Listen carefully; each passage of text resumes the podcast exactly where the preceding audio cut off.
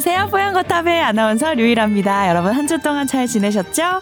오늘도 어김없이 조동찬 의학 전문 기자 나오셨습니다. 안녕하세요. 네, 안녕하십니까. 네. 자, 오늘은 어, 선생님들의 스케줄 사정상 좀 조정이 잘 안 돼서 저랑 선배님과 함께 둘이서 진행을 할 건데요. 네. 예전에 왜 그런 이제 사연 있었잖아요. 둘이서 진행하는데 너무 자신 없게 하지 말라 응원하겠다. 정확하게 네, 네. 기억하시네요 단어를. 네. 저희 오늘은 자격지심 가지지 않고 네. 활기차게 한번 진행해 보도록 하겠습니다. 네. 근데 선배님이랑 둘이서 얘기하니까 훨씬 왜 집중도가 더 음, 높아지는 건 있더라고요. 네. 네. 저도 그래요. 네. 어, 물론 이제 게스트분이 계시면 좀 편한 건 있는데 음. 뭐 그렇습니다. 네. 한- 그래서 우리가 집중도를 높일 수 있는 그런 주제를 선정을 했어요. 그런 네. 거였어요? 네. 아, 물론 지난주에 제가 보도한 거기도 하고 그게 제일 정확하죠. 네. 네. 그래서 오늘은 이제 사연 하나와 본격 주제 하나를 소개해 드릴까 하는데 먼저 사연부터 하나가 올라와서 저희가 소개를 해 드릴게요. 네. 별일 없으셨죠, 선배님? 네, 별일 없었습니다. 네. 어, 어제도 네. 네. 아, 요즘에는 목소리가 잘 안 나와요. 네. 그래서 노래를 그렇게 못하는 건 아닌데 네. 노래가 안 나와요. 그래서 아. 왜 그러니까 좀 건조하고 아. 근데 감기 걸린 건 아닌 것 같은데 음. 어 그리고 이제 노래가 잘 안 나오면 재미가 없잖아요. 음. 그러니까 어제 노래방을 다녀오셨다는 말씀이십니까? 예, 재미가 예. 없어. 아 재미가 있긴 했지만 네. 그래서 노래가 안 나오니까 음. 그냥 춤을 추게 되더라고. 요 노래방에서 춤추는 건 저도 고등학교 때 해보고 안 해본 것 같아요. 왜 지난번에 전화 갔을 때 아, 춤추시던데요? 그 그랬나요? 어, 제가 고등학생을 만났군요. 아, 예. 뭐, 예. 또 뭐, 하루하루가 되게 소중하기 때문에 하루하루를 저는 음. 뭐 마지막이라고 생각하고, 아, 막, 그러니까 이런 자리가 마지막일 수 있다. 내가 이렇게 음. 노는 자리가. 음. 그래서 되게 재밌게 하려고, 놀려고 노력하거든요. 그러니까 음. 어, 제가 나이가 들어서 또 하나의 이제 제가 갖고 있는 새로운 아까 그 생활적이는 예전에는 어떤 자리 가면 다른 사람 눈치 많이 봤거든요. 저 사람 기분 어떤가, 아. 저 사람 재밌게 노나 뭐, 어, 뭐 그런데 지금은 배려쟁이였네요. 아니 눈치를 보는 거죠. 뭔가 자격지심의 덩어리 어. 뭐 그런 어. 그런 거였겠죠. 근데 지금은 그런 걸 좀 덜 보고 음. 내가 좀 재밌으려고 음. 뭐 그렇게 하는 편이거든요. 그래서 그런 자리가 아니면 잘 안 가려고 하고 음. 또 그런 자리가 아니면 어, 가더라도 오랫동안 있지 않고 그냥 내가 남 눈치 안 보고 음. 만날 뭐 그렇게 좀 재밌게 지낼 수 있는 사람들로만 폭을 실은 좀 좁히고 있어요. 음. 인간관계 폭을. 다이어트 중이시군요. 네, 그렇죠. 네. 근데 선배님 다래끼 난지 오래된 것 같은데 네. 아직도 이거 안 나오신 네. 거예요? 이게 그래서 지금 음. 뭐 토착화됐나? 아래끼의 토착화라고 해야 되나? 점이 됐나? 사마귀 점? 근데 이제 까맣게 되면 이게 점이겠죠. 근데 지금 아직은 붉은 기운이라서 네. 아직 좀 만져보면 다 안 빠졌나 봐요. 왜 그래서 이렇게 오래 가요? 한 2주 된 것 같은데. 한 달 정도 됐어요. 한 달이나 됐어요? 조금씩은 나아지고 있어요. 어. 조금씩은. 그래도 일주 전보다는 좀더 나아졌고. 이렇게 오래 가는 사람 처음 봤는데 좀 건강상 문제가 있으신 거 아니에요? 관리를 좀 잘 하셔야 될 것 같은데. 뭐 걱정돼서요. 건강상 어떤- 예. 뭐 그래도 뭐 크게 뭐 건강검진 하셨죠? 아직 뭐 저- 그러니까 스케줄 잡아야 합니다. 아, 얼- 며칠 안 남았어요. 네, 12월 안으로 해야 되죠. 저 12월 직장인. 마지막 날 그쵸. 해놨어요. 그래서 저도 늦게 해가지고. 저도 지금 시도하고 있습니다. 네. 지금 지난주에 예약 들어갔는데 아직까지는 예약이 안 잡히고 있습니다. 네. 네, 자, 그러면은 메일을 하나 소개를 해드릴까요? 네, 사연 들어갈까요? 자, 안녕하세요. 저는 뽀얀거터 애청자 20대 여성입니다. 아, 남편의 남동생의 건강이 너무 염려가 돼서 메일을 보내게 됐다고 해요. 서방님은 나이가 30대 중반, 키가 180cm, 몸무게가 120kg 가량입니다. 그래서 비만으로 인한 고지혈증, 고혈압 증세가 있습니다. 걱정되는 부분은 작년 이 무렵부터 지금까지 네 차례나 봉화직염에 걸려서 한 차례 입원을 하고 나머지 세 차례는 고열과 다리 통증에 시달렸다는 점입니다. 그런데 그때마다 며칠 동안 항생제랑 소염제만 처방을 받고 대수롭지 않게 넘기고 있습니다. 어, 이게 너무 증상을 완화시키는 일시적인 대처만 하고 있는 게 아닌가 안타깝기도 하고 또 피부가 좀 검고 딱딱하게 변해서 미관상으로도 좋지 않아서 걱정이라고 하는데요. 그리고 또 큰 문제 하나는 더 있는데 수면 장애입니다. 코골이랑 수면 무호흡증이 너무 심해서 음, 서방님 본인조차도 깊게 잠을 자지 못하고 낮에도 항상 피곤함을 느끼십니다. 그래서 저는 이 서방님의 이 증상들이 비만과 수면 무호흡에서 비롯한 면역력 저하로 인해 발생 했지 않았을까 생각을 하는데 봉화지겸이 계속 재발하지 않을 수 있는 방법 그리고 또 수면 무호흡증 고칠 수 있는 방법 알려주세요 하셨어요. 네. 지금 사연을 그러니까 형수님이 보이네 보여주신. 거죠 대- 대상자의 네, 서방님을 엄청 챙기시는 형수님이시네요. 그리고 이제 180cm에 120kg 이제 비만도를 계산해 봤더니 네. 37이었습니다. 어, 이제 고도 그 비만 수준이고요. 고도 비만이고 네. 그리고 이제 고도 비만을 수술하는 외과는 조금 더 이제 세분하게 나누는데 고- 음. 고도 비만도 아주 심한 거를 초고도 비만, 네. 그다음에 뭐 초고 그러니까 더 심한 걸 초고도 비만이라고 분류하는데 35를 넘으면 초고도 비만으로 분류하거든요. 네, 네. 그러니까 서방님은 초고도 비만이죠. 그리고 어. 이 초고도 비만 때문에 수면 무호흡증과 어 당뇨병 그다음에 고지혈증 같은 이런 만성 질환이 시작됐을 것으로 보이고요. 그리고 지금 앓고 있는 어 봉화직염, 봉화직염은 어떤 우리의 조직, 그러니까 피부 뭐 발일 수도 있고 다리일 수도 있고 어 이런 것에 세균이 감염된 상태입니다. 그래서 세균이 감염된 상태니까 세균과 싸우고 있는 거죠. 네. 그런데 그게 잘 나으면 원래대로 회복되지만 음. 그게 잘 낫지 않으면 썩습니다. 어 그래요. 썩으면 썩은 부위는 다시 살아나지 않겠죠. 네. 썩, 썩을 때까지 가면 그 부위를 잘라내야 됩니다. 아이고. 그리고 그게 그 염증이 혈액으로 퍼지면 그게 이제 폐혈증이가 돼 폐혈증으로 돼서 생명을 왔다 갔다 할수 아, 있는 생명의 무섭네요. 생명까지 위협할 수 있는 적인데 네. 상태인데 지금 그 부위가 까맣게 됐다는 부분은 네. 어떤 괴사된 부위가 까맣게 되는 거거든요. 그래서 오. 지금 말씀만으로는 저는 이거는 당장에 병원 응급실이라도 어머. 가야 되는 상황인 것으로 보여요. 지금 검고 괜찮다고 딱딱하게 변했다는 게좀 네. 괴사가 괴사될 때 어떤 거죠. 네. 어떤 조직이 어 괴사될 때 검고 딱딱해집니다. 어머. 동상에 걸렸을 때도 네. 괴사된 부분이 검고 딱딱해집니다. 네. 그러니까 괴사 검고 딱딱해진 부분은 괴사된 부분은 정상으로 돌아오지 않거든요. 근데 정상으로 돌아오지 않는 게 중요한 게 아니라 이게 지금 계속 어 심각한 상태일 가능성이 있기 때문에 네. 이 서방님은 어 이건 병원에 가셔서 음. 어 제뭐 그렇지 않았으면 좋겠지만 의사 선생님께서 직접 보고 그렇 아 그 정도로 심각한 상태가 아니라는 그런 진단이 나왔으면 좋겠지만 만약 제가 우려하는 대로 진단이 나온다면 입원을 하셔야 될 겁니다. 어. 어 이거는 봉화지염이 이렇게 된 상태는 네. 어 그렇게 가볍게 내가 내 스스로 치료할 수 있는 그런 질환이 아닙니다. 네. 저도 봉화지염에 걸린 적이 있는데 아 그래요? 전공 1년 차 때, 네. 그러니까 지금부터 한 17년, 18년 전이네요. 제가 일주일에 한 번 정도밖에 샤워를 못 했어요. 어 너무 바빠서요. 네. 그리고 그때는 대단히 악습이 있었는데 1년 차가 등을 바닥에 대고 잘 수 없게 그렇게 규칙을 정해놨어요. 어. 그러니까 매일매일 그냥 앉아서 잤어요. 어. 그 옆에 간호사 선생님들 일하시는 그 거기 옆에 의자 갖다 놓고 엎드려서 자는 것. 음. 매, 왜 그런 비합리적이고 어리석은 악습이 음. 그렇게 전해져 내려왔는지는 모르겠지만 물론 제가 치프가 되고 나서는 그건 폐지했습니다. 그렇게 1년 차들이 네. 한시간두시간을 자더라도 누워서 편하게 자야지. 그러게요. 어? 그걸 그렇게 못, 못 자게 하는. 그러니까 뭐냐면 당연히 씻을 시간이 없었고 음.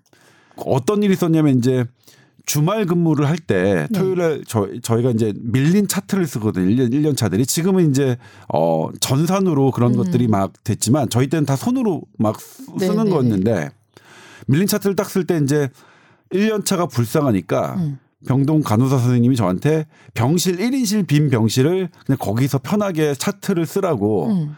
좀 해주셨어요. 네. 근데 이제 차트를 쓰다가 좀 졸리면 바로 잘 수가 있잖아요. 1인실 침, 침대가 있으니까. 그래서 자고 있는데 갑자기 발이, 발에서 뭔가가 차가워서 깼어요. 봤더니 간호사 선생님 두 분이 제 발에 소독약을 뿌리고 있는 거예요. 음. 왜 그랬더니 냄새가 너무 나서 발냄새가 너무 나서 아. 안 되겠다. 그러니까 이렇게 일주일마다 한 번 정도 씻으니까 냄새가 그렇게 진동하는 거고 아. 그런 상태에서 제가 양쪽 발에 봉화지겸이 있어서 신발을 못 신어서 너무 아파서 발이라도 좀 씻고 다니시죠. 그러니까 그러니까 그런 상태 이게 봉화지겸은 어떤 상태냐 네. 저는 물론 그때 건강한 상태 젊었으니까 건강한 상태지만 이렇게 매우 위상 상태가 안 좋고 수면이 불규칙하고 음. 이런 상태에서 잘 걸린다. 음. 어, 나의 그 피부에 있는 세균의 균형이 깨지거나 음, 네. 혹은 나의 면역력이, 면역력이 어떤 떨어졌을 따, 때. 그 새롭게 침입한 세균의 어, 세균을 이겨내지 못할 때 보통은 다 이겨내거든요. 네. 피부는 상당히 견고한 방어 방어 체계가 있기 때문에 근데 음. 그게 깨졌을 때 어, 봉화지겸이 잘 생기는데 음. 이 서방님 같은 경우에는 분명히 이런 고도 비만이 이 봉화지겸을 잘 걸리게 하는 하나의 요소 요소라고 충분히 충분 추정이 됩니다. 네. 그래서 이번 봉화지겸이 잘 치료를 받으시면 그 다음에는 이 고도 비만을 어떻게 할 것이냐라고 음. 에 대한 고민을 하셔야 될 것 같아요. 네. 지금 수면 무호흡 같은 경우에도 고도 비만과 상당한 관련이 있습니다. 음. 그러니까 지금은 뭐냐면 살을 먼저 빼고 살을 뺀 다음에 수면 무호흡증이 어떤 패턴으로 달라지는지? 어, 달라지는지를 봐야 수면 무호흡증에 대한 이제 처치가 들어가는데 물론 네. 수면 무호흡증이 너무나 시급한 상태라면 수면 무호흡증부터 먼저 해결해야 되는 건 있지만 근데 고도 비만에 대해서는 어 아직 의사들마다 어 딱 명확한 치료법 이게 최선의 치료법이라고 이렇게 딱 합의된 건 없습니다.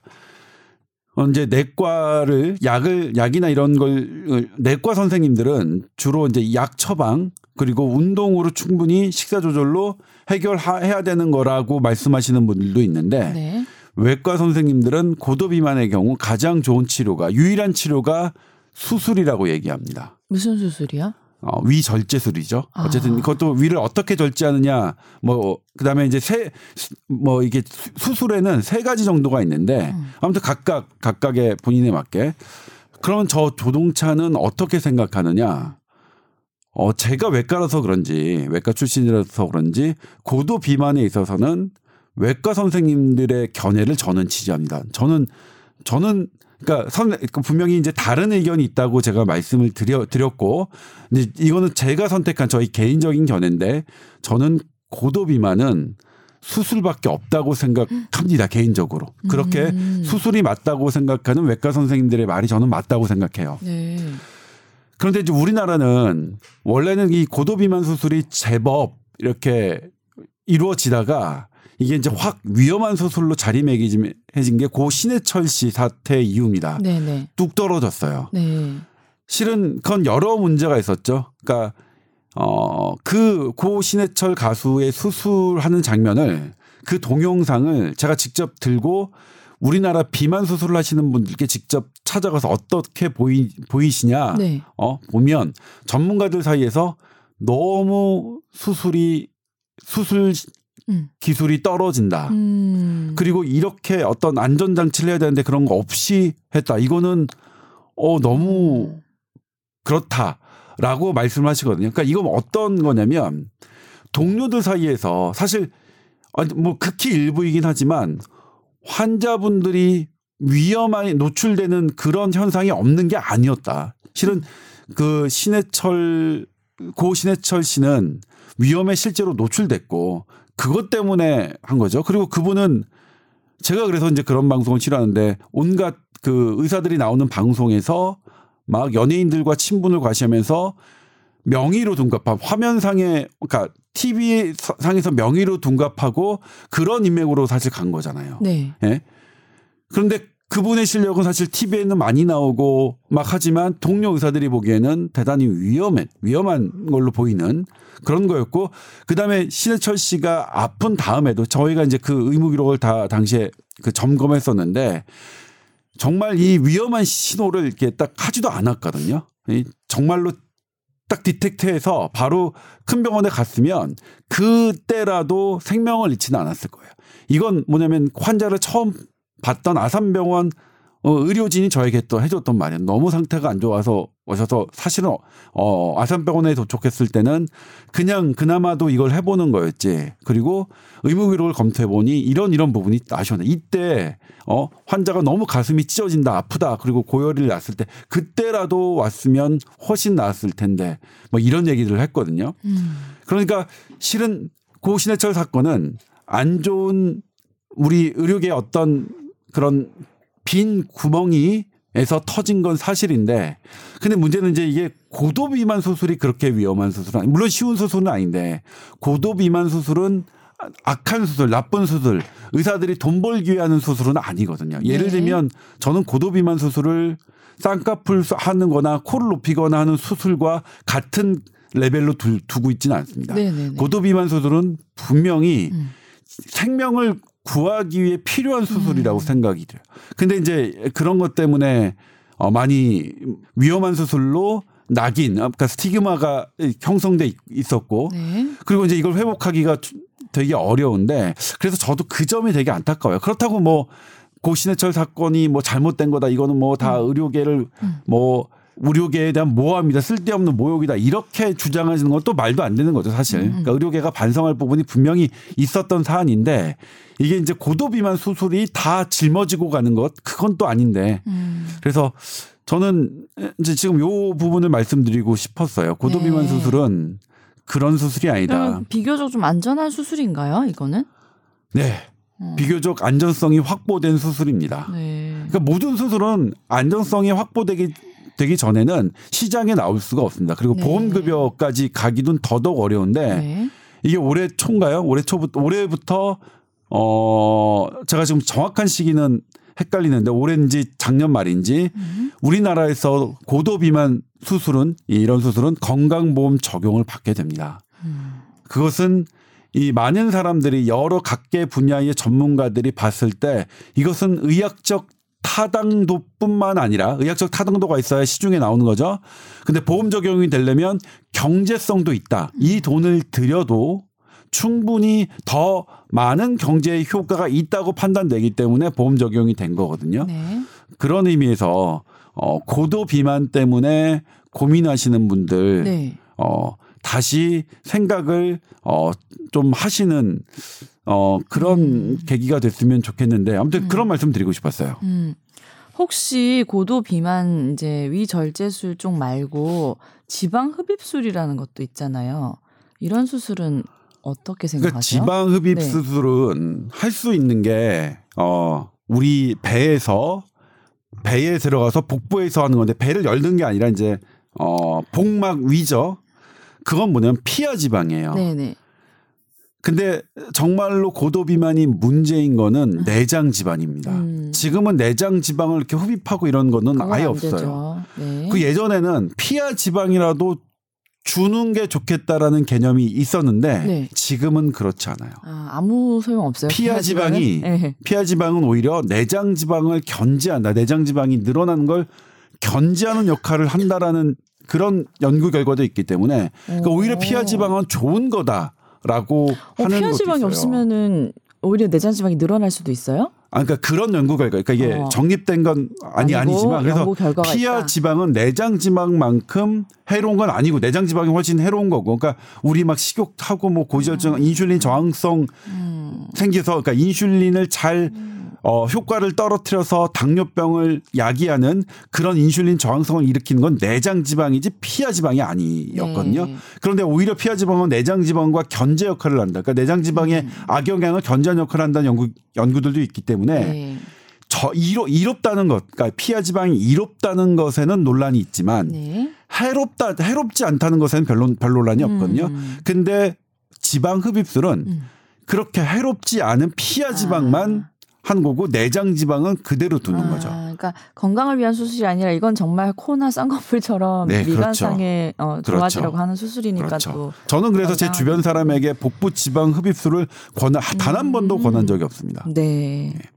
그러니까 어떻게 보면은 이제 원론적으로 도움을 받을 수 있는 거는 요 고도 비만 수술이 좋겠네요. 네. 네, 고도 저는 그렇고요. 이제 뭐 외과 의사가 아닌 이제 다른 쪽에 예를 들면 이제 우리 신현영 교수님이 오셨으면 다른 말씀을 하셨을 수도 있어요. 그러면 네. 시, 식이 조절하고 파격적으로 그다음에 약을 파격적으로 적극적으로. 쓰면 예. 그렇게 하, 해서 적극적으로 음. 치료할 수 있다라고 말하시는 말씀하시는 분도 있어서 이건 제가 이제 어떤 이렇습니다 이렇게 정 음. 이게 정답입니다 이렇게 말씀드릴 수는 없고 그래서 제가 제 개인적인 견해라고 말씀드린 건데 네. 어 어쨌든 저는 고도 비만은 수술 치료가 들어가야 될 만큼 심각한 질환이라고 생각해요. 음. 그리고 이건 여러 가지 원인, 본인의 식- 식생활 습관도 있지만 유전적인 성향도 매우 크기 때문에 음. 네. 이게 단순히 저는 약물과 노력으로 시- 되지 노력 않죠. 노력만으로는 네. 저는 한계가 있다고 저는 생각해요. 그러니까 제 동생이 딱 30대 중반에 키가 180이고 몸무게가 120kg거든요. 아? 보셨잖아요, 제 어. 동생. 아, 아, 맞. 네. 아니 근데 그렇게는 안 보였는데. 제 동생도 초고도 비만이에요. 네. 아. 그래서 걔가 평생을 살을 빼려고 노력했는데 안 된다는 걸 제가 너무 옆에서 잘 지켜봐서 참 어려운 것 같더라고요. 이게. 네. 예. 네. 음, 수술적인 부분도 뭐 생각해봐도 좋을 것 같기도 하네요. 네. 저는 제 음. 제가 아는 분들한테는 이렇게 권합니다. 음. 그러니까 복부 흡입 수술은 권한 적이 없지만 네. 초고도 비만인 분들에게 수술을 한번 생각해 보시라고 권한 적은 꽤 있습니다. 음.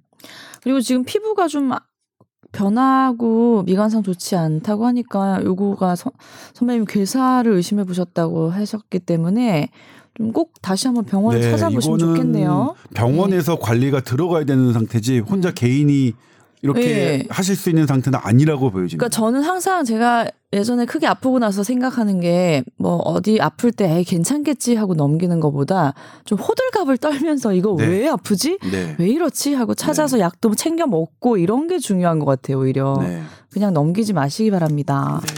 자, 그리고 오늘 본격 주제는 선배님이 얼마 전에 이제 뉴스에서 보도했던 내용인데요. 뭐, 질환들 중에서는 뭐 아직도 좀 치료 방법이나 치료약이 없는 질환들이 엄청 많잖아요. 네. 그 중에 또 하나가 파킨슨 병이라는 게 있는데 네.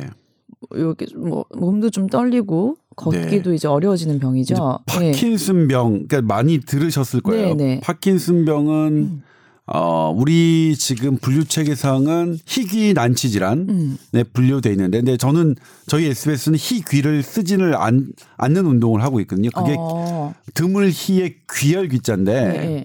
이게 예전에는 이제 뭐냐면 의료진의 입장에서는 드문 질환은 무조건 논문을 쓸 수 있으니까 희귀라고 하지만 그냥 환자 중립적으로 희소라고 하는 게 맞죠. 희소병이 돼야 된다고 맞거든요. 그리고 어. 그러네요. 영어로도 rare disease라서 그냥 영어도 그냥 드문 질환이지 드물고 귀한. 뭐 이런 거 아니거든요. 그래서 저희는 희귀라는 말을 사실 저희 SBS는 반대했고 그 캠페인을 한 적도 있는데 그냥 희소병으로 부르자. 희소병. 예. 네.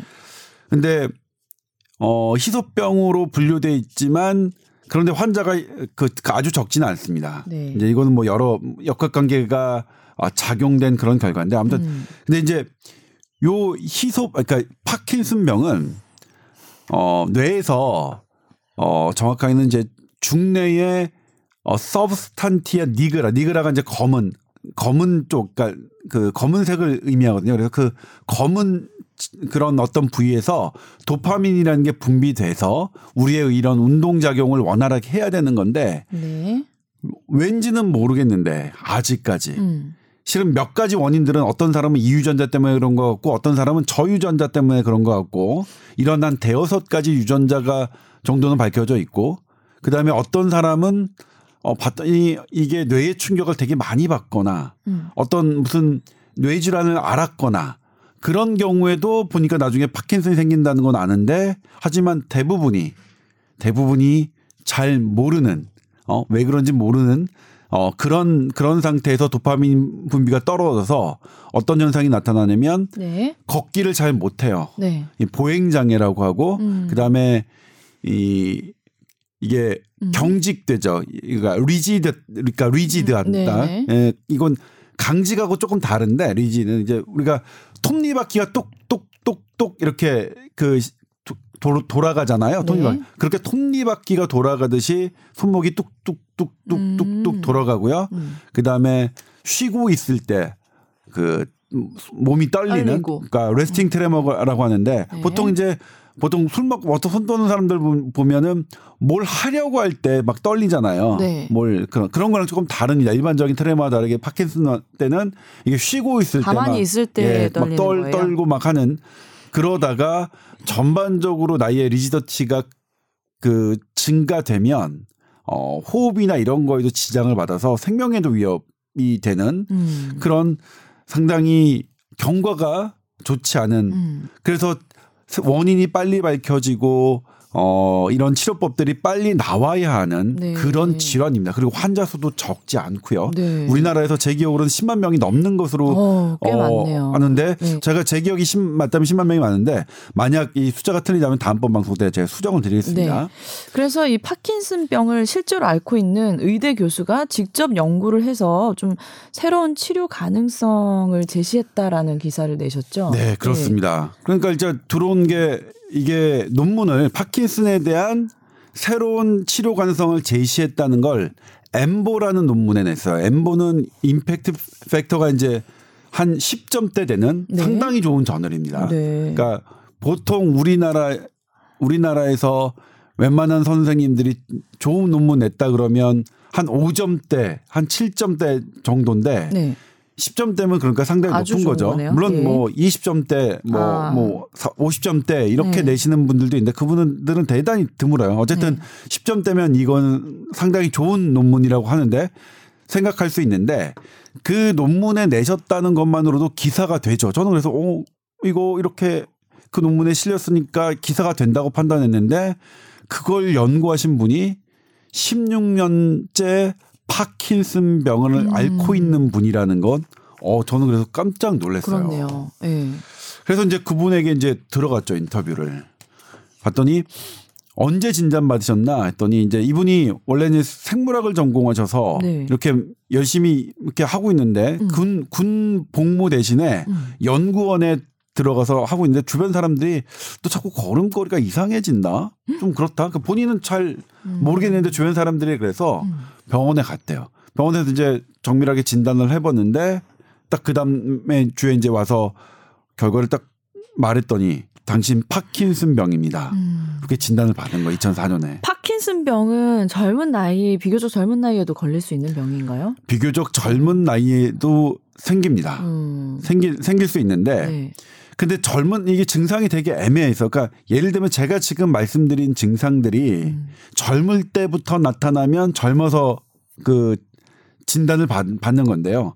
그게 젊을 때부터 나타나는 게 아닌 경우도 참 많아요. 예를 들면 어 파킨슨병 환자들이 가장 많이 고생한 게 뭐냐 허리 통증이에요. 알수 네. 없는 허리 통증. 네.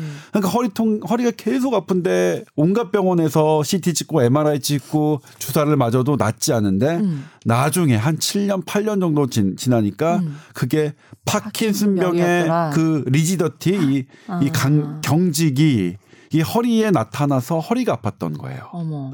막 그런 경우가 있어요. 그러니까 이 파킨슨 병은 그러니까 우리가 일찍 나타나는 경우도 있고 늦게 나타나는 경우도 있는데 늦게 네. 나타나는 경우도 과연 늦게 나타나는 거냐? 어. 다른 증상 때문에 나타나서 어 우리가 파킨슨 병을 늦게 진단할 뿐이지 늦게 나타나는 게 아닐 수도 어. 있다라고 생각해요. 그러니까 파킨슨 병 우리가 잘 모르는 거죠. 네. 근데 이분이 진단 진단 받으면 어떻겠어요? 너무 뭐 청첩 병력이죠 완전. 저 물어봤어요. 진단 네. 받을 때 어떠셨습니까? 그러니까 잔인하지만 기자는 물을 수밖에 없죠. 네, 네. 그랬더니 뭐라고 말씀하시냐면 매일 매일 울었다. 음. 연구소에 가서도 울고 음. 집에 와서도 울고 방에 들어가서도 울고 음, 그랬을 것 매일 같아요. 매일 울었다. 네. 어, 뭐 그럴 그럴 그럴 것 같잖아요. 그래서 그럼 이제 그 다음에 어떻게 그런 파킨슨 연구를 시작하게 됐냐? 그랬더니 파킨슨을 내가 좀 해봐야겠다. 내 병이니까. 그래서 그 다음에 이제 군복무를 다 마친 다음에 여러 국내에서 파킨슨병을 연구하는 연구소에는 전부 다 메일을 보낸 거예요. 나 이렇게 어디 어디서 파킨슨병 진단을 받았는데 나의 전공은 어떤 어떤 생물학인데 내가 직접 파킨슨병을 연구하고 싶다라고 음. 했는데 대부분의 그 연구소에서 리젝 거절을 합니다. 근데 이제 왜요? 왜냐면 네. 파킨슨 병을 연구했던 연구하시는 분들은 파킨슨 병이 어떤 것을 누구보다도 잘 알고 계시겠죠. 네. 그러면 연구원으로서 충분한 시간을 발휘할 수 없겠다라고 음. 판단하신 거죠. 음. 그런데 그런데 이제 딱 한 군데서 이분을 이제 연구원으로 받아주는데 그게 이제 공교롭게도 저의 저의 모교인 한양의대 생 생화학과예요. 네. 근데 그 거기서 이제 근데 그 교수님도 말씀하시더라고요. 솔직하게 말씀. 사실 얘 처음에 받을 때 고민 많았다고. 파킨슨병 잘 그러니까 우리로 따지면 업무 효율도 떨어지는데 얘를 받아가지고 우리가 진짜로 성과를 낼 수 있을까? 그리고 어느 대학 연구소건 뭐 목숨 걸고 다른 데랑 경쟁하면서 하는 건데 치열한 경쟁이 있는데 음. 우리가 무슨 배려하면 살 수 있을까? 음. 근데 왠지 모르게 이제 뭐 시간은 물 분명 효율성은 떨어지더라도 열정만은 강할 것이다. 본인이 앓고 있으니까 그런 걸로 이제 시작을 하셨다고 하더라고요. 네. 그래서 이제 계속 연구를 한양대 한양의대에서부터 중간에는 이제 차병원으로 옮겨서 연, 연구를 하셨고 네. 최근에는 서울대병원 의생명연구원에 이제 그 연구 연구 교수로 가셔서 취업하셔서 어 계속 연구를 진행하시다가 이번에 이제 성과를 낸 건데요. 네. 어떤 성과가 이- 나왔나요? 그렇죠. 이번 성과는 뭐냐면 네. 파킨슨병에 어 어떤 특정한 유전자가 있다고 생각한 거예요. 음. 그래서 본인이 세포를 띄어낸 거예요. 본인의 세포는 분명히 파킨슨병 아, 환자의 세포니까 여기에 오. 특별한 문제가 있는 유전자가 있을 것이다라고 한 건데 음. 이거를 이제 단순히 세포에서만 보면 유전자가 다 발현이 발현되는 걸 보기 어려울 수가 있거든요. 그래서 이걸 역분화시킵니다. 네. 이 역분화 역분화 줄기 세포로는 2007년인가요? 8년인가요? 일본의 어 신야 교수가 노벨 의학상을 받은 적이 있죠. 근데 그때는 이제 노벨 의학상을 받을 만큼 대단히 어려운 기술이었지만 지금은 이제 한 11년 정도가 돼서 역분화를 하는 거는 이제 아주 그 대중화된 기술입니다. 그래서 본인의 피부 세포를 역분화를 시켜서 네. 어떤 특정한 유전자를 찾아냅니다. 아, 그러면 이게 파킨슨병이 원인일 수 있겠다라고 생각하고 그, 그 유전자를, 유전자 가위를 통해서 그걸 제거했어요. 음. 제거해서 분화시켰더니 네. 이게 정상 신경세포가 되는 아. 거예요. 정상으로 도파민을 분비하는 신경세포가 되는. 어? 그러니까, 어, 파킨슨을 일으키는 그 특정 유전자를 찾아낸 거네요. 그렇죠. 네. 그래서 어 이러면 상당히 새로운 가능성이 있는 거 아니냐라고 제가 그리고 그런 공로가 인정받았으니까 세계적인 저널에서 게재를 해준 거겠죠. 그런데 이제 본인은 이걸 인터뷰하면서 뭐라고 말씀하시냐면 어 이거는 시작일 뿐이다. 하나의 유전자를 찾아냈을 뿐이지 어떤 치료가 됐다 이렇게 제발 보도해 주지 말래요. 어왜 그렇습니까? 그래도 그렇게 희망을 드리는 건 좋은 일인 것 같은데요. 그랬더니 이제 뭐라고 말씀하시냐면 본인이 진단받을 2004년에 당시 우리나라는 모 황우섭 박사님 여파로 줄기세포에 광풍이 불던 시기였습니다. 음. 안진뱅이도 줄기세포로 일으킨다고 말씀하시는 교수님들 되게 많았고 음. 줄기세포로 모든 질병을 다 완치하겠다라는 그런 말씀을 제법 여러분들이 음. 공공연하게 하시던 때인데 이분도 그것에 되게 꽃 그러니까 되게 본인의 얘기니까 얼마나 그 그런 얘기들이 이제 네. 귀에 그러니까 깊이 꽂혔겠어요. 네. 그래서 자기는 줄기세포 사실 자기가 이제 이런 연구를 하고 싶었던 것도 아 줄기세포를 좀 더 연구하면 내 치료가 나를 완치할 수 있겠구나 이런 희망 때문에 했는데 막상 실험실에 들어와서 본격적으로 연구를 하는 순간 아 그게 다다 거품 같은 허황된 얘기였구나. 돼 있는 그러니까 우리 지금은 뭐 누구나 2004년 2005년 줄기세포 우리나라의 광풍이 다 광풍 그러니까 제가 미칠 광자를 쓰는 게 실제로 존재하지 않은데 그냥 막 마구마구 어, 거품으로 만들어낸 그런 거였잖아요. 네. 예? 모든 학자가 그랬고 사실 이, 이 광풍에는 가장 주도한 게 학계였고요. 학, 전문가는 학계였고 그리고 그 학계를 미는 언론이 언론계였고 그리고 정치도 한몫했었죠. 네. 그러니까 학계와 언론과 정치가 한 그 똑같이 있지도 않은 바람을 불어서 온 국민이 줄기세포하면 모든 모든 것들이 다 다 치료될 수것 같은 예. 걸로 생각을 했고 우리나라의 많은 돈이 다 그런 회사들로 들어갔었죠. 네. 아무튼 근데 본인도 그런 거에서 어 기대를 했는데 막상 들어가 보니까 전혀 그런 단계, 그런 말 할 단계도 아니라는 걸 음. 본인이 연구하면서 알았대요. 음, 걸음마도 안 뗀다. 걸음마도 안 돼. 네. 그러니까 시작도 안 돼. 음. 가능성이 제시도 안 돼. 어떠한 연구 결과도 없는 상태에서 음. 그렇게 얘기한 거죠. 음. 이제 본인의 연구는 분명히 연구를 한 거죠. 파킨슨 환자의 세포를 가지고 유전자를 찾아내고 그것을 유전자 가위로 잘라내는 어 분명히 10여 년 전 광풍 때보다는 분명히 있는 건데 그래도 아직 치료라고 할 수 없다. 왜 그러냐고 물어봤어요. 네. 파킨슨 그러니까 뭐냐면 똑같은 파킨슨 병을 앓더라도 나와 다른 환자의 유전자는 달라질 수 있습니다. 네. 그러니까 그 환자는 다른 유전자 때문에 파킨슨 병이 생긴 거라면 저의 연구는 하나도 도움이 안 될 가능성이 있죠. 네. 그러니까 저와 같은 유전자를 지닌 사람의 파킨슨 병에는 하나의 첫발, 의미 있는 첫발이지만 어 다른 다른 기전으로 생기는 사람에게는 그렇지 않을 수 있습니다. 그러니까 대단히 현실적이고 냉정한 말씀을 본인이 하신 거죠.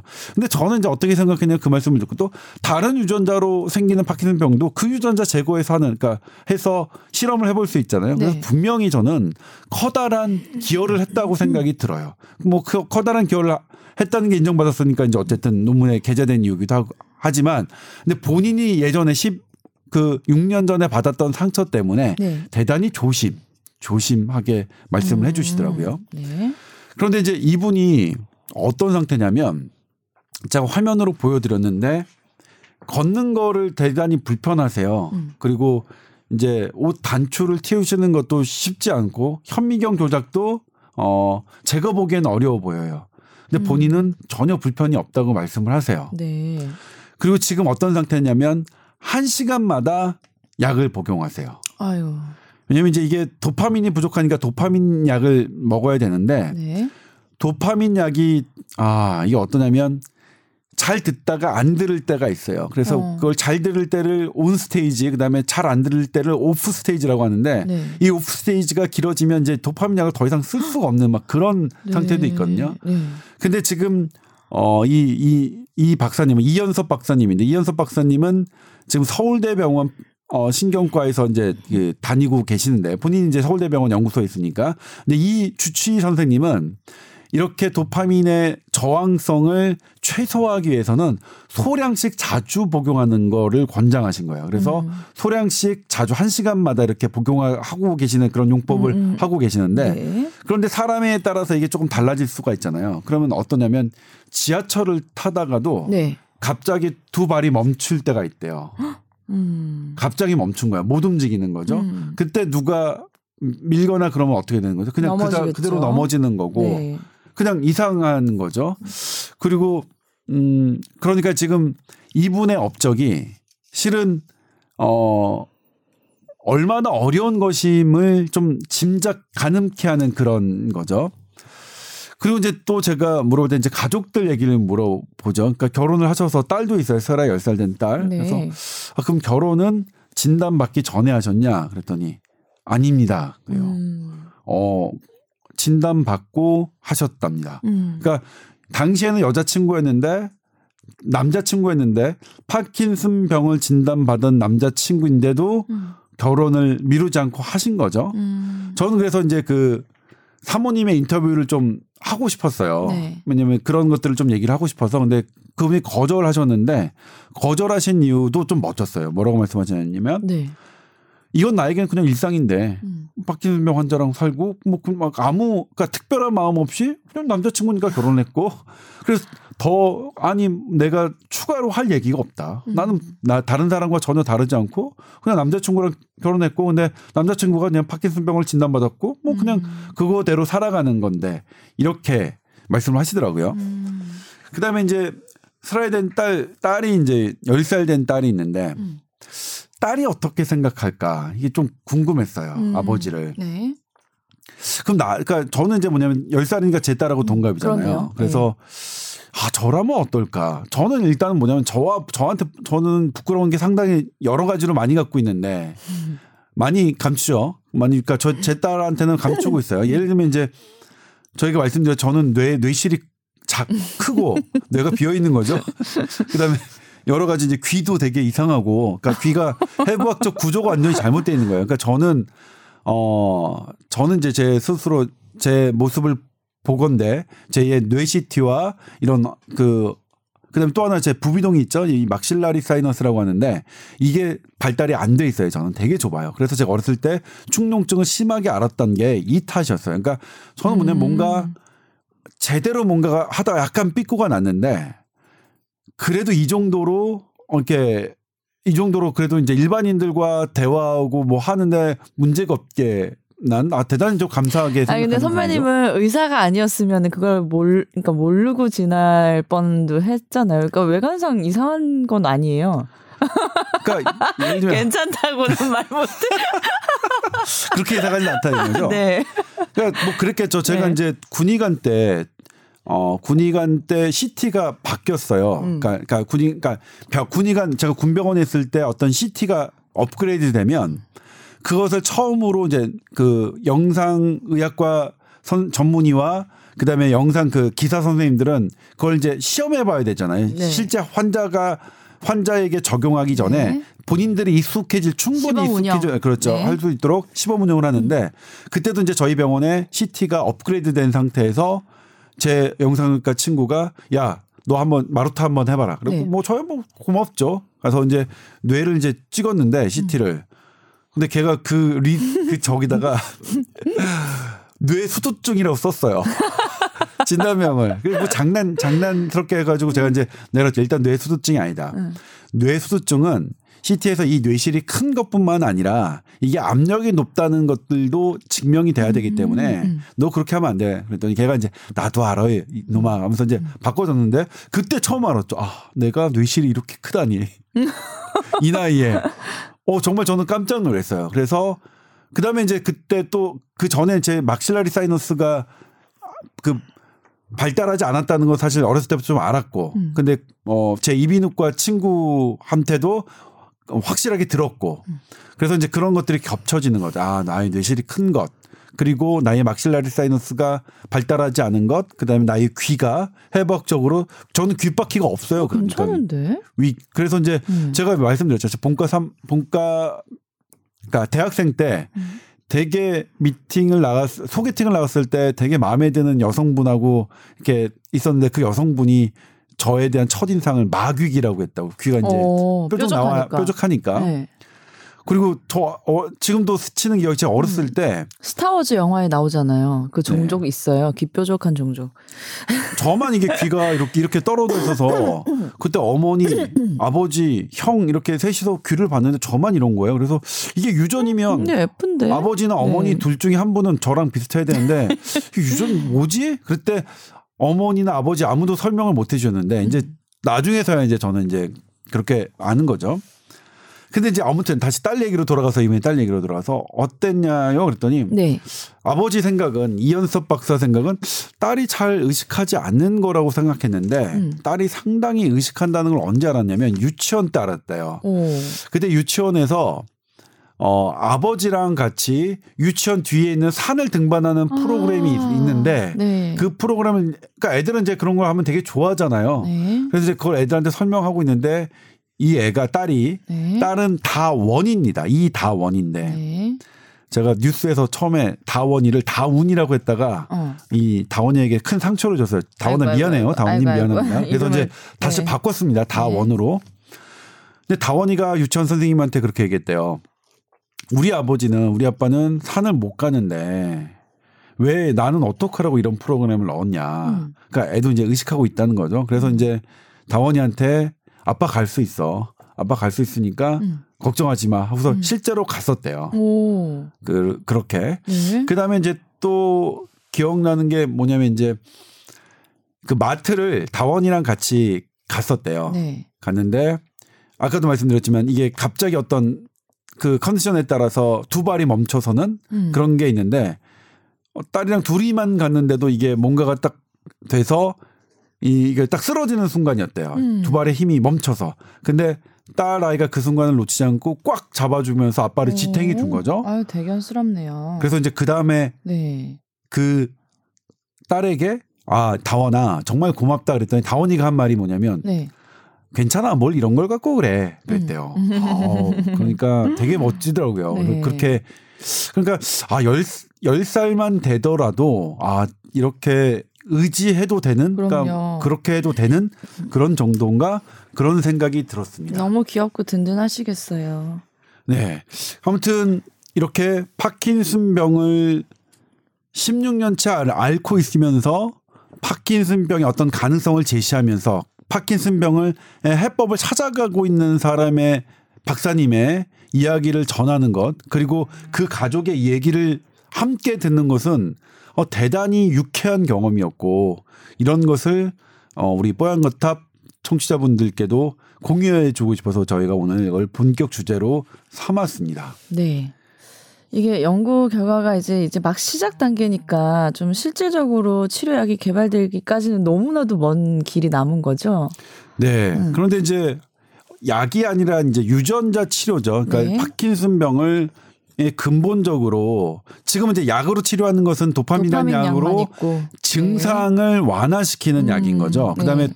파킨슨병 환자가 어떤 강직이 심해지거나 아니면 진전, 떨림이 심해지- 심해지면 그것을 완화하는 수술적 치료는 있습니다. 네. 이렇게 저희가 전기 자극을 바늘을 깊게 꼽아서 어떤 특정 부위를 이제 태우는 없애버리는 그런 그런 시술을 하는 하는 건데 이런 현재 나와 있는 의료계에 나와 있는 것들은 증상 완화를 목적으로 하는 것이고 지금 이 이현섭 박사님이 하시는 연구는 근본적인 치료에 대한 연구니까 음. 시간은 좀 더 걸릴 것 같긴 하지만 음.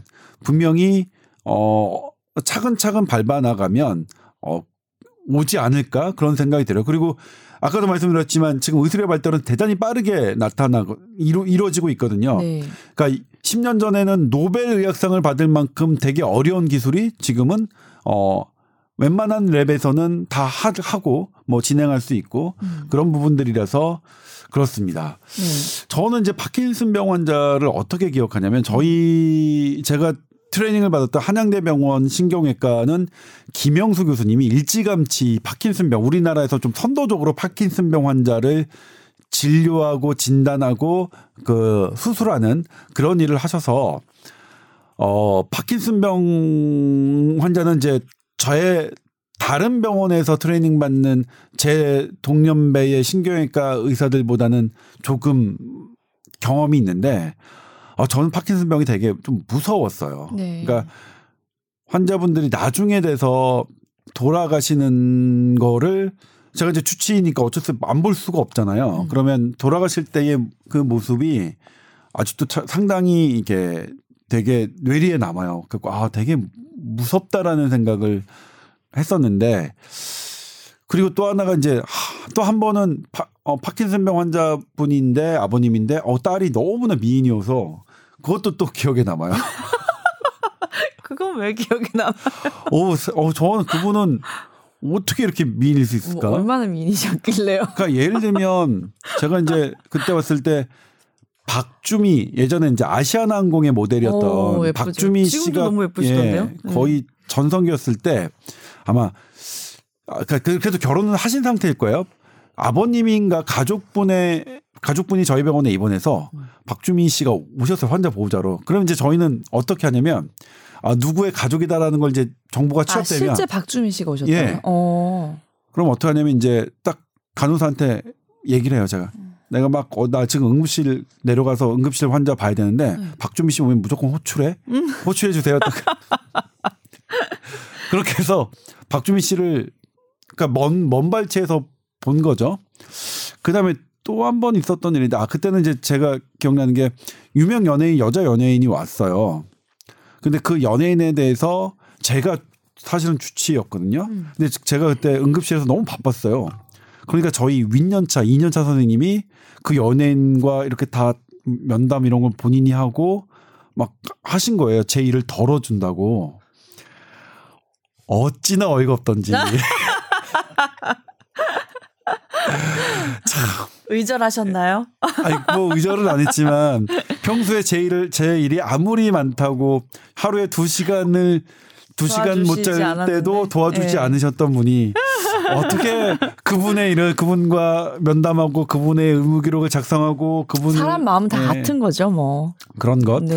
뭐 그래서 여러 가지 저의 이제 그분을 보면서 당시 이제 제가 그 파킨슨 환자를 그러니까 아주 초짜 음. 어, 병아리 의사로서 봤을 때가 좀 생각이 났고 네. 그리고 아직도 그때 십몇 년이 지났지만 음. 아직도 그 치료법에서는 음. 아직도 이제 이 어려운 부분들이 있다는 것들이 아 이게 진짜 어떤 질병이 어려운 건 정말 어렵구나. 근데 뭐 그런 생각도 들었고 그럼에도 불구하고 이렇게 계속 지금 어 이렇게 이 되게 어려운 질병에 대해서 싸워 가시는 분들이 있다는 것에 대해서 음. 되게 응원 보내드리고 싶고 막 그래 여러 가지 생각이 그러게요. 들었습니다. 이현석 교수님도 16년째 파킨슨 병을 앓고 있는데 굴하지 않고 연구에 매진을 해서 이런 좋은 성과를 내셨다는 게 너무나 존경스럽고 앞으로도 이제 좀 더 저희가 응원을 해드리고 싶네요. 네. 그렇습니다. 그래서 이런 좋은 연구 결과가 있을 또 이제 나오 나오겠죠. 네. 그럴 때마다 타사 주지 마시고요. 음. 저희 주십시오. 실은 뭐냐면 이제 이걸 지- 그 지도 박사가 네. 한양의대 그 생화학과 어. 이상훈 교수님인데 되게 유명. 선배님의 교, 예. 선배님이신가요? 예. 저의 교수님이었죠. 근데 교수님은 어. 저를 기억 못 하시더라고요. 근데 네. 저는 학생 때 수업을 들었습니다. 들어서 음. 이제 저는 기억하고 있는데 전화를 주신 거예요. 얘가 이런 애가 있는데 지금 되게 의기소침해 하니까 네가 조금 도와줄 수 있지 않- 도와줄 수 있는 부분이 없을까? 근데 제가 이제 사연을 딱 듣고 이거는 제가 도와드리는 게 아니라 저를 도와주시는 겁니다. 제가 음. 어저 너무 너무 너무 좋았고 음. 어, 어, 그랬습니다. 음. 아무튼 이상훈 교수님께도 아울러 감사드립니다. 네. 물론 이 방송을 듣지는 않으시겠지만요. 네. 예. 자, 오늘 어, 이야기는 여기까지 하고 마무리를 할까 합니다. TOWER 골뱅이 sbs.co.kr로 또 궁금한 사연이나 어, 궁금한 점 있으시면 보내주시고요. 오늘은 둘이서 진행했는데 어떻게 자신감이 있어 보이고 썰렁하지 않았나 모르겠어요. 그러게요. 저는 이제 네, 뭐 네. 그러니까 애당 그러니까 둘이서 진행한다 하니까 계속 이제 제가 아침에 일어나서 그다음에 여기 오면서 어떤 구조로 해야겠다라는 것을 그러니까 많이 생각하고 많이. 생각했어요. 그래서 그 자격지심을 그래야 갖지 않을 것 같아서 네. 네. 뭐 오늘은 이제 자격지심 없이 방송을 했습니다.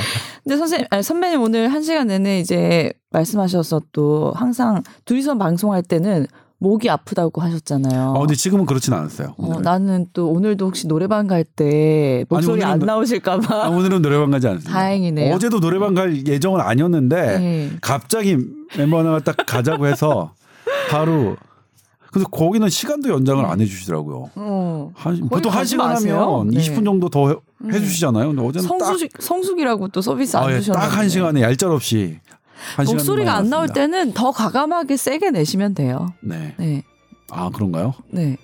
아 저는 이제 옆에서 성악을 하셨으니까 네, 뭐 노래 뭐 조금 티칭 해드릴 때 꼭 그렇게 말씀드려요. 아, 네. 더 알겠습니다. 과감하게. 네, 그렇습니다. 네, 여러분 한 주 동안 건강하게 잘 지내시고요. 저희는 다음 주에 또 뵙겠습니다. 감사합니다. 네, 고맙습니다.